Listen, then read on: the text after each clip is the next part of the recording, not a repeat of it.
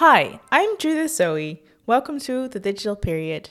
The Digital Period is a public philosophy project where I, Judith, examine our relationship with technology by taking a closer look at period apps. I'm a philosopher and a lawyer based in the Netherlands, and I have been working on digital policy for almost 10 years. In the previous episode, I looked at why people track their period and why that is important to them. I talked to my best friend Iris, who shared her experience of using Clue an app that allows you to track your menstrual cycle, and Iris her wish for Clue to stop asking her if she wanted to get pregnant. I talked to Mana, who cultivated a method of self tracking that does not involve technology, and lastly, I talked to Ryan, who is developing a self tracking app as a political tool to help people get closer to their body. If you haven't already, I strongly invite you to listen to that episode first. There are a number of important values that surface when talking to people about why they track their cycle.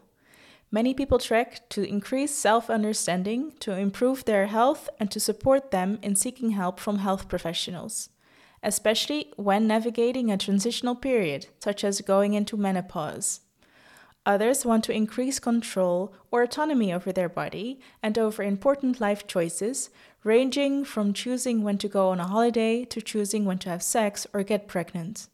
Many people are interested in self tracking tools as a means of empowerment. Developers of apps, period apps, menstruation and fertility apps, however you want to call them, are providing a tool that is useful for many people and that, up to a certain degree, fulfill a specific need. In the way these apps are marketed, the story of empowerment and control over your body and health is clearly visible.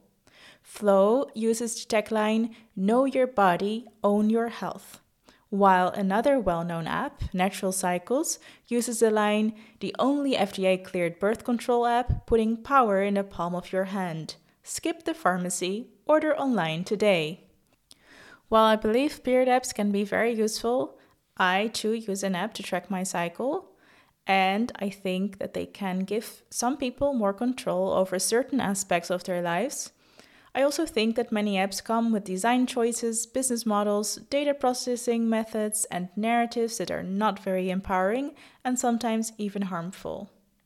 It is exactly because I believe in the utility of these apps that in this episode I want to critically examine these aspects, because I don't think they are set in stone and I think they are preventable. Flo.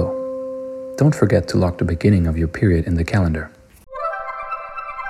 In this episode, we will look at the societal aspects of period apps.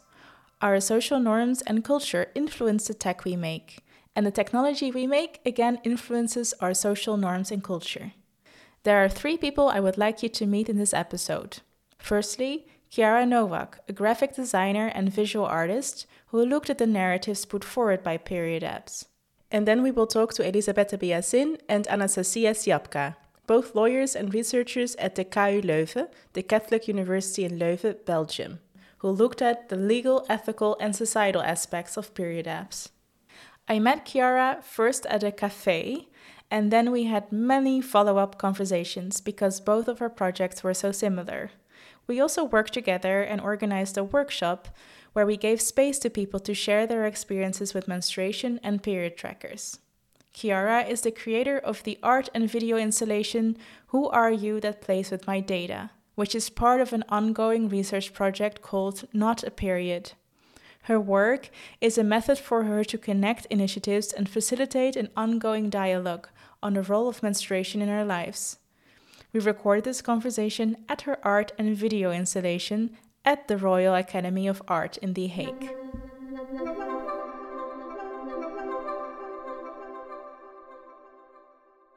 Yeah, so my name is Chiara. I'm originally from Johannesburg, South Africa. Immigrated to Cyprus about six years ago and then decided to study uh, here at the Royal Academy of Art in The Hague. And I'm now, yeah, just finished my final exam and on the road to graduation. I'm technically based in Berlin and working between graphic design and the visual arts. So it started by interviewing people with menstrual experiences to really understand yeah, what other people are going through. As I said, it had a personal starting point, but it was important for me to connect to more people. And that was the first moment actually where I noticed the disconnect between the language that people use to explain their experiences versus the language that's offered by the apps. And yeah, through that, I've been doing a lot of collaborations. And yeah, the project will keep running. It will keep doing interviews, workshops, and just keep building on it. And the artistic elements or the artistic intervention interventions will be injected throughout the process to yeah, articulate the research, but also keep it within the space of art and design.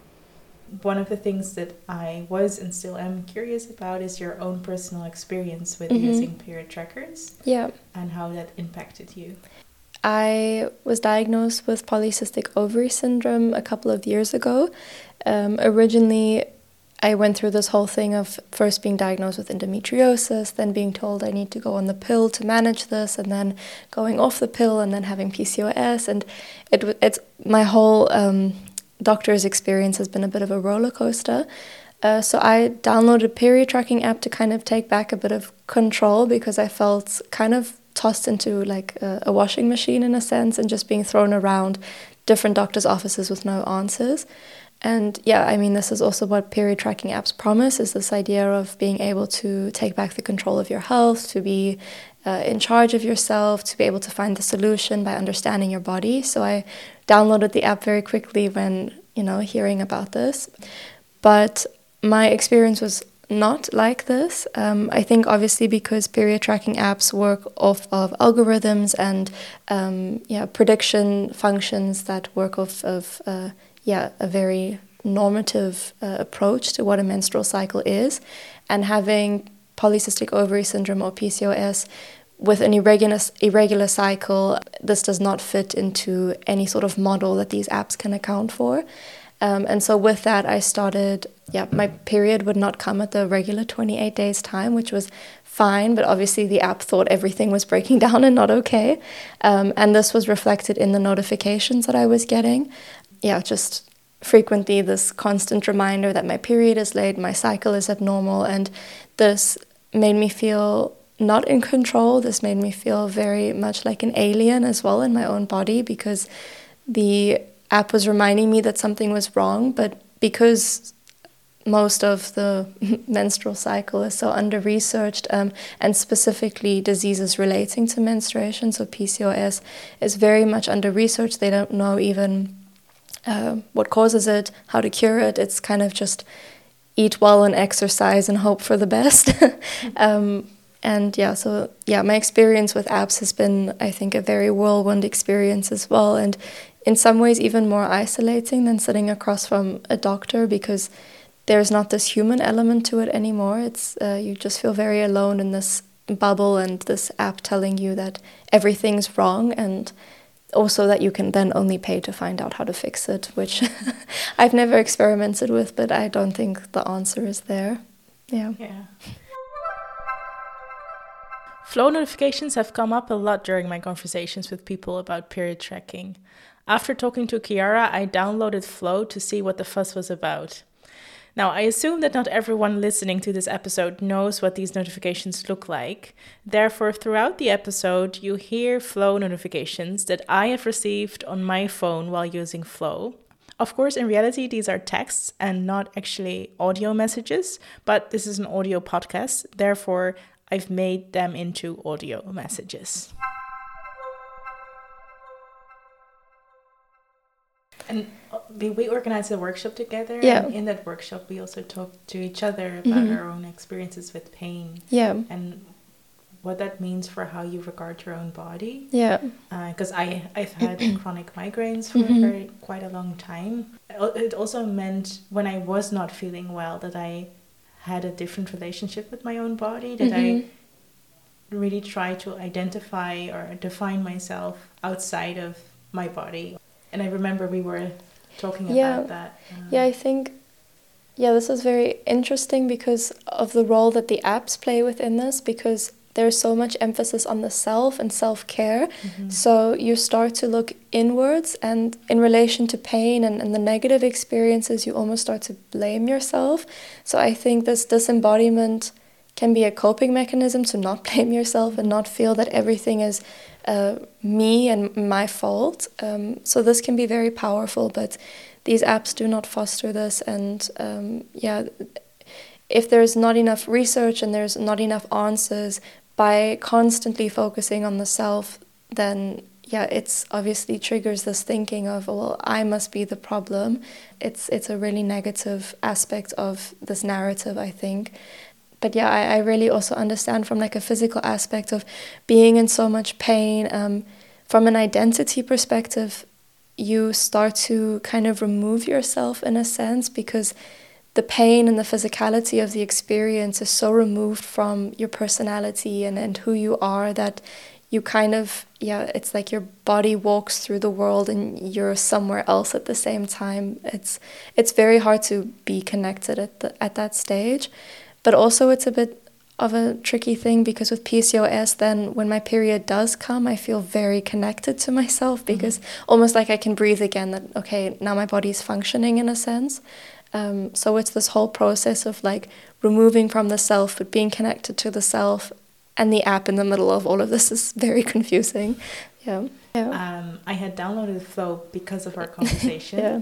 And I uh, purposely uh, let the notifications on mm-hmm. to feel how they would feel. How was it for you when you were in connection to the PCOS because I often have very intense pain and the migraines and acne. Um, there's just so much happening that I log because this is what it tells you that you need to log these things in order to get better. Mm-hmm. And so, with that, it obviously gives you predictions over time of what you would feel at certain points in your cycle. And if you're always logging that you're happy, then it will tell you you're going to be happy. But if you're always feeling pain or these negative experiences, it's a reminder of this. So, getting notifications that say, today you're most likely to have a headache, and today you're probably going to feel depressed. And it, then it also constructs this narrative that kind of closes you in again into this experience of a reminder of just, yeah, all of the negative things that you're experiencing, but then nowhere to turn to because yeah, the only way you turn to is yourself in a sense. So, mm-hmm.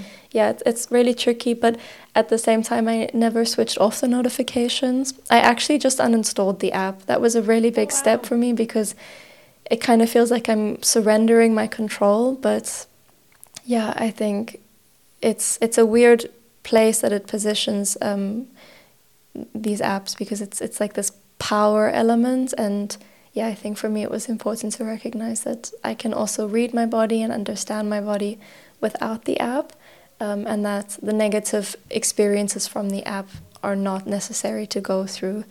Um, but yeah, it was a big step. yeah. But I do think, yeah, the level of notification, the level of emphasis on self, the inflexibility of the app to account for the diversity of experience, these are the negative aspects. But the positive is that you, yeah, for sure, are in a dialogue with yourself about how you're feeling, you're checking in.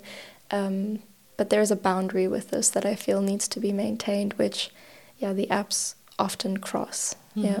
Can you maybe explain to everyone where are we sitting right now? How does it look like? Why well, are you sitting on yeah. yeah, well, we're sitting inside my installation. Um, like I said, I'm studying at the Royal Academy of Art, um, studying graphic design, and yeah, we are currently sitting in my installation, which is yeah a giant red pillow with uh, a screen, which is uh, yeah, so it's a video-based installation, and words around us that yeah give insight into the experiences of people with menstruation and work together with a video to sort of create a counter narrative to commercial period tracking apps. And yeah, we're sitting right in the center.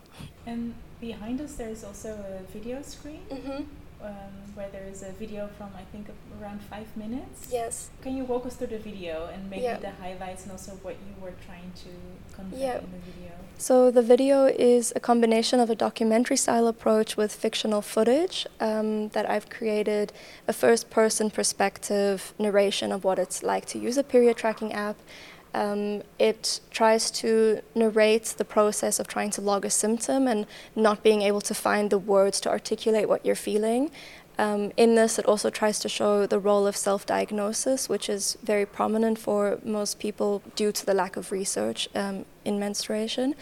Um, And yeah, just to show the process of frustration and isolation that comes with feeling unheard, um, to show the invasive quality of period tracking apps, um, but to also highlight the role that data plays in keeping these apps running.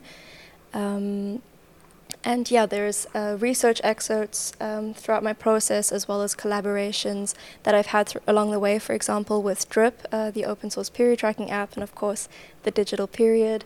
Um, and yeah, it's more so an articulation of my research um, in a video-based format. I think as a visual artist, this is really a medium that I enjoy playing with because it's both, as I say, from a documentary perspective, a touch to reality, but uh, also stands within yeah, the realm of uh, imagination that art and design offers. Chiara explains very well how the design of an app can have a negative impact on someone's relationship to their own body. An app that tells you how you should feel when you do not actually feel like that does not increase your self understanding. It can lead to a feeling of alienation. I wish all of you could see her art video installation that critiques this narrative so well while also providing an alternative. Check out Chiara's Instagram account called Not a Period. June 12. Your forecast. You may notice tender breasts.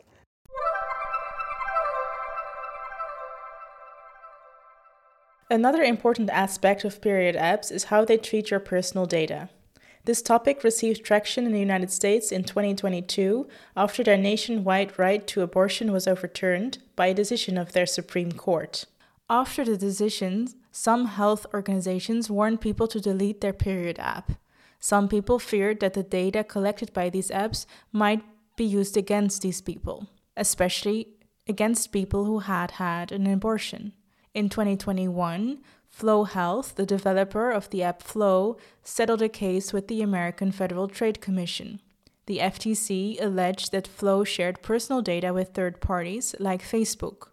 Flo Health has settled the allegations that the company shared health information of its users with outside data analytics providers after promising such information would be kept private. It is obvious that users do not expect their data to be shared with others because of the nature of these apps especially when apps market themselves with slogans as Know Your Body, Own Your Health. One of the many academic papers I read this year was a paper by Anastasia Siapka and Elisabetta Biasin. Their paper is called Bleeding Data The Case of Fertility and Menstruation Tracking Apps and was published in the Internet Policy Review in 2021. In their paper, Anastasia and Elisabetta report that many fertility and menstruation tracking apps collect an excessive array of data. More importantly, they point out that there is a power and information asymmetry between the user and the companies behind these apps. This asymmetry does not really actually allow users to be in a position that they can consent to the use of their data. In addition, the way data is processed by apps is not always transparent or accurate. In the paper, they argue that our common legal frameworks do not really alleviate the problems that result of the imbalance of power between users and the manufacturers of apps. This year, in April 2023, I was at the Conference on Data Protection and Privacy.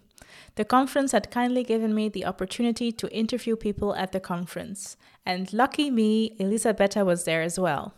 I spoke to her there about why she wanted to look into period apps and why it is important that we make sure that the legal problems around data processing are resolved. Uh, my name is uh, Elisabetta Biasin. I'm a researcher at the KU Leuven Center for an, uh, IT and IP law at the University of uh, uh, Leuven in Belgium. I do research on uh, legal aspects in tech law. Yeah, maybe can you start with why you wanted to look into period tracking apps in the first place? It was uh, 2020, I think. Uh, it was a long time ago already, and we started, and we thought like, hmm, there's not so much yet uh, about this uh, this specific topic, but we think it's kind of a really important one because tracking our periods is something that uh, it happens a lot. I have friends doing that. Uh, I, I, I don't do it myself. I just use the app to see how it works, the apps, because there are many. And for me, it was, uh, yeah, uh, let's, uh, let's do something together. I think there are many legal uh, aspects that uh, are really important to understand. And Anastasia was also interested in that.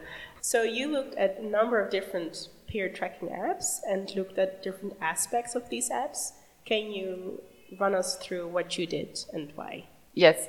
So basically, one of the things that we started doing in, in our study that uh, concerned the ethical legal aspects were to understand also which kind of data period apps were processing because uh, these are kind of health related data and so in a way sensitive data. And uh, in, uh, in our paper we reported about Flo clue uh, clover period tracker deluxe uh, period diary pro and women log so we had a look uh, at it, and uh, indeed we found out that uh, there are kind of a lot of uh, different kind of data, including account data, health data like body measurements, body temperature, or the dates of the menstrual cycle. Yeah. Can you maybe explain what is sensitive data? Because I don't think everyone will know. Okay. what is sensitive data? yeah, relative to normal data. So sensitive data are those data that, uh, for example, health-related data, data concerning health. So my body temperature or the way I have, for example, the diagnosis of specific uh, health related condition. These are all uh, kind of uh, health data. And uh, in EU laws, especially in the GDPR, which is the most uh, uh, relevant EU based uh, legislation in Europe concerning the data protection of individuals, those data are treated in a specific way. What is important to say is that there is a a stronger protection for that because if you process personal data and uh, for example you have a data leakage or you share with someone else and uh, these data are not treatly, treated in a way that uh, is fair or transparent or also they are treated for purposes that are not the ones that are really for yourself, but maybe they can result in uh, harm, such as uh, discrimination and other kinds of uh, harm. So it's really important to set uh, standards for those data. And when you have apps such as periods apps that monitor aspects such as the date of uh, your periods or your body temperature, this is a real health data, and that's why it's really important to have a look at it and say, yeah, this is health data. It, it really deserves uh, protection and attention. Yeah. Yeah, so the consequence of something being sensitive data is, well, one, the pr- in principle you you can't use that data, and if you do, there are more requirements. Yes. Um, that are, that come into play than other kinds of data.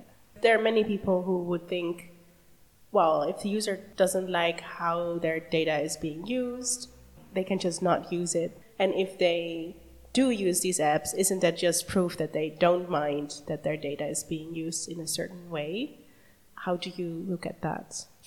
So um, this is maybe one of my personal opinion. I think it's that goes beyond the paper that if you having are having all this data and persons would say why do you use the app, I think it's fair to reply. I think we have we should have the right to use apps that are compliant with uh, general uh, data protection laws and in general that are more respectful to, to the rights of, uh, of individuals. So it's not about not using apps, which of course you, you could do it. I mean, you can still, still self-track your own, uh, menstrual uh, period in, uh, on paper. I do this this way, honestly.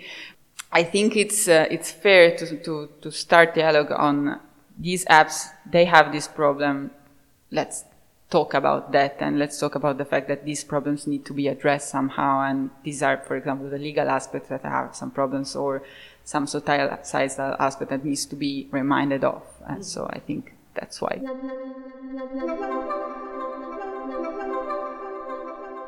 If you want to learn more, I really recommend reading their paper. There are many fields of law that are relevant when it comes to this subject, too many to accurately discuss here. Anastasia and Elisabetta continued their research also after the publication of their paper. A couple of months after I spoke to Elisabetta, I participated in a workshop on digital harms at the University of Sheffield. Again, the universe was working with me, and Anastasia was also a participant. During the workshop, I shared the stories of Iris, Ryan, Chiara, and Mana that you also heard in this and the previous episode.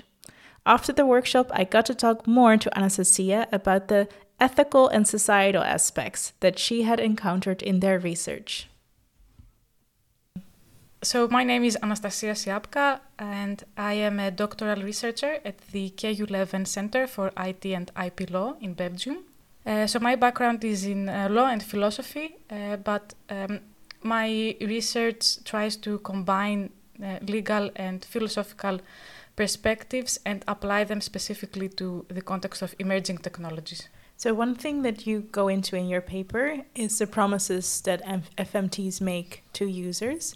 Can you share some information about that? Fertility and menstruation tracking apps are presented as a means for users to gain control over their health and sex life. Sometimes they do so by using a feminist understanding of empowerment in the sense of users being able to have control over their sex life. They often have messages that try to convey that once users control their menstruation, they will be able to control their entire lives as well, uh, which I find a bit problematic. And they tend to favor a sort of empowerment that results from data driven app generated knowledge compared to uh, users embodied knowledge. And what do you mean with users embodied knowledge? I mean that these apps rely a lot on the perspective of the quantified self, uh, meaning bodily states being understood through quantification rather than users' own perception of their uh, feelings, uh, sensations, and symptoms. And you said you found it a bit problematic that they imply that understanding your cycle means understanding your life. Why do you think it's problematic? It brings to mind some, to say the least, old fashioned uh, views about women in that particular instance uh, being completely governed by their hormones, which is, of course, untrue. Sometimes these apps take it for granted that their user's objective is to uh, get pregnant, which also brings to mind perceptions in the history of medicine from ancient times about women's body uh, as having its sole purpose solely to procreate. And you think there's more to it to yes. us? yes. Yeah. Yeah. Um, yeah. So you looked at whether these kind of apps deliver on their promises, especially when you look at how they process and handle data of users.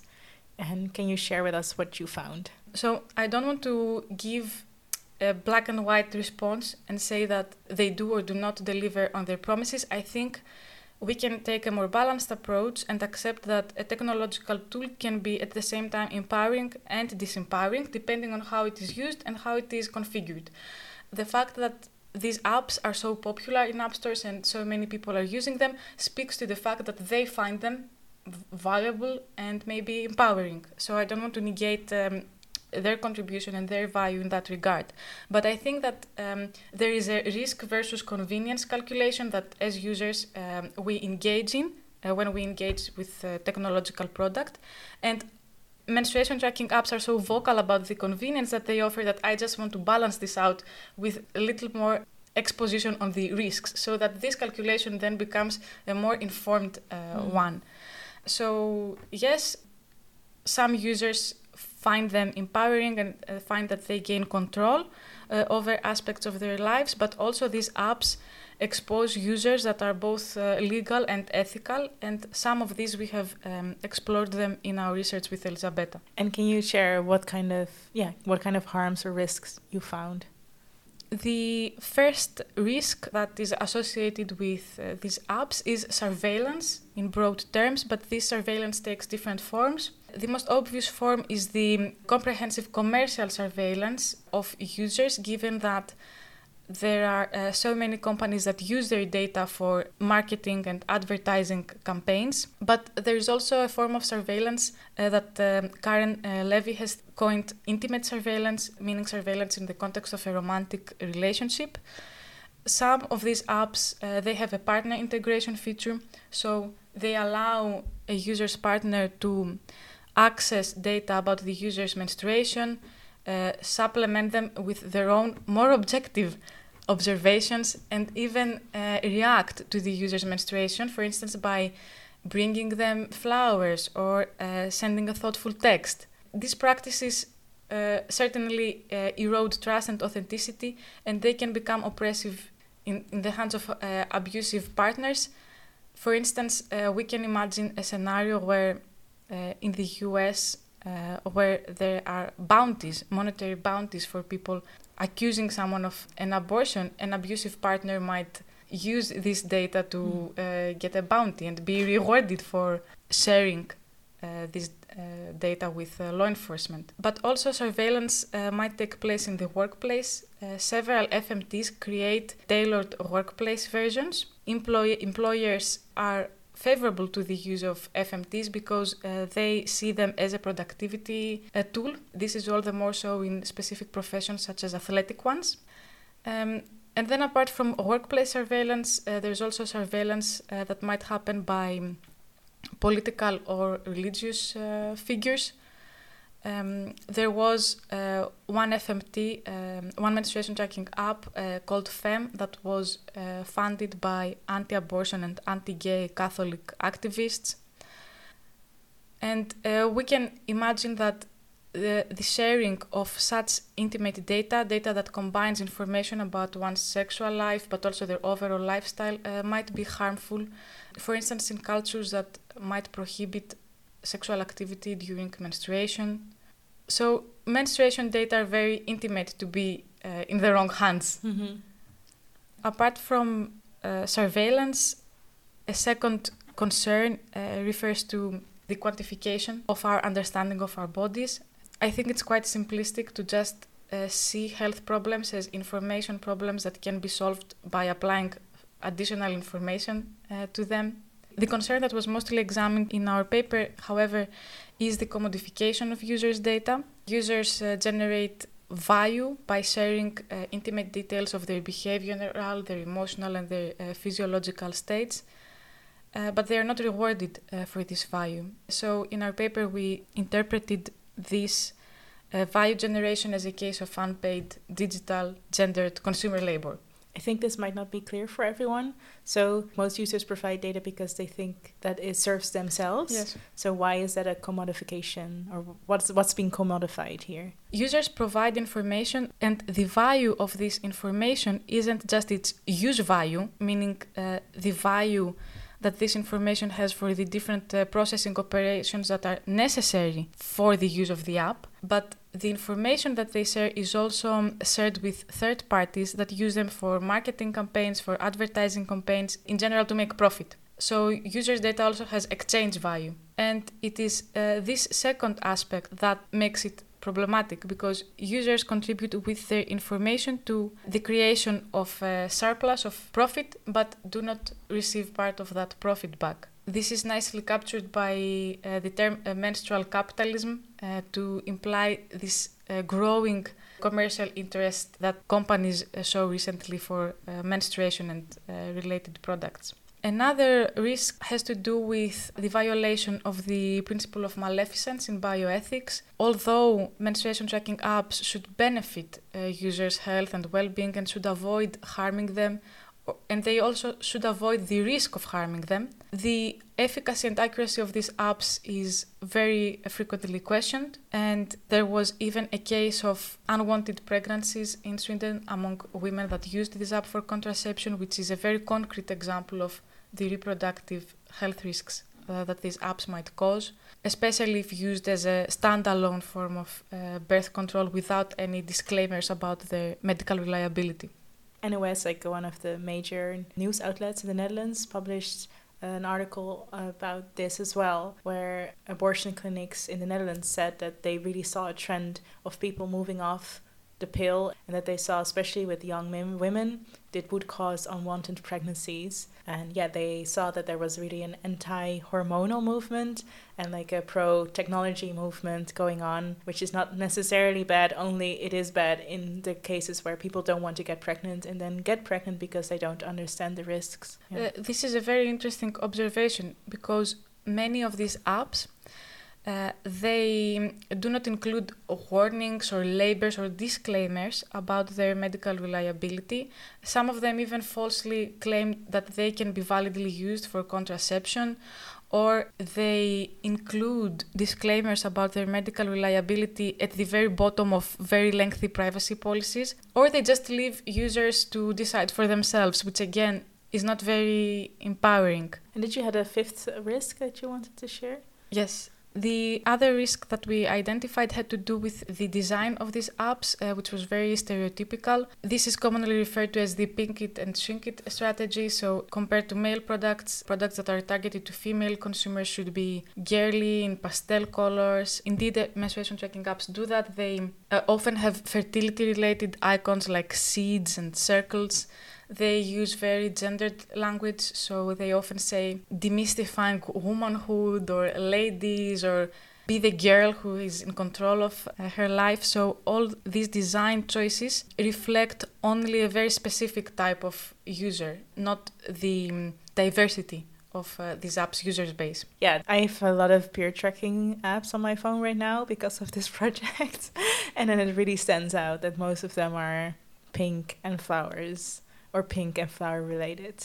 Yeah, it's a pink hell. yeah. oh, wow.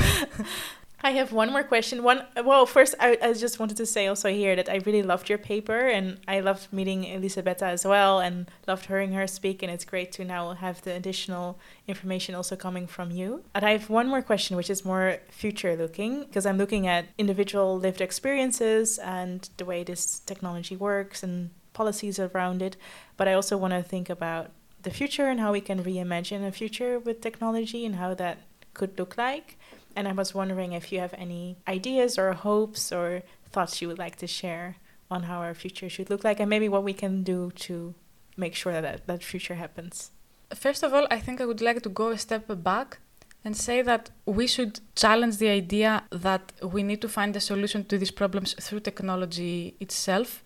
From our research, but also, for instance, from the workshop that uh, we both participated today, I think we can draw as a conclusion that our healthcare infrastructure should be uh, very much supported and funded. So we should also ask ourselves whether it is the technology that we need to improve, but also whether it is our healthcare that we need to improve, our perception and our awareness around menstruation, our understanding of the different pressures that make people insecure about uh, these topics. But this is on a different level. Uh, on the level of the apps themselves and how we can reimagine their their purpose and their function, I can think of less and more radical options. Mm. Uh, in terms of the less radical, I would say for the risk of surveillance, for instance, app providers should ensure that they are compliant with uh, the law. Um, they could also explore technological configurations that are more privacy friendly, such as processing data locally on the user's device uh, rather than on the cloud. They could have a more proactive and anticipatory approach, for instance, by engaging in privacy and data protection impact assessments. In terms of the risks related to gender stereotypes in design, again, providers could involve users in the app development process but also reward them for their inv- involvement. They could also involve more medical professionals and collaborate with healthcare organizations. I would say that users should challenge the insights derived from these apps and understand that they are not always objective or accurate. What I find to be the most crucial aspect of this discussion, which is a bit more radical, is that there should be a different, a completely different business model. In our paper uh, with Elisabetta, we have argued for a demand for wages, mm-hmm. inspired by the wages against the housework movement. And I think this is an important demand because even if it's not taken literally, it still has symbolic and heuristic potential because it gives visibility to the underlying economic relations uh, of the digital economy. So I think it would be an interesting idea to establish a universal basic income funded by the profits generated by users' data. Uh, and this would be my uh, preferred solution right. yeah. to have some of this value redistributed among users. Great, it's a cool solution.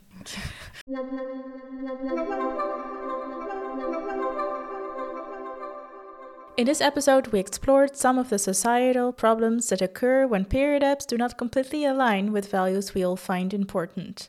When using an app, it is important to be aware of what it is that you want and need, and whether the app you are using truly lives up to your needs.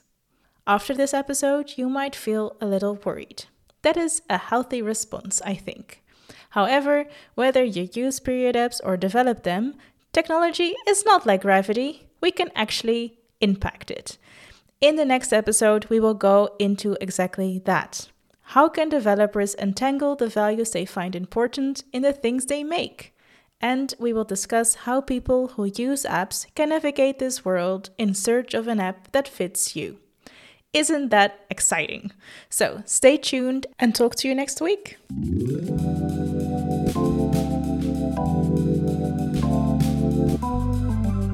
Thank you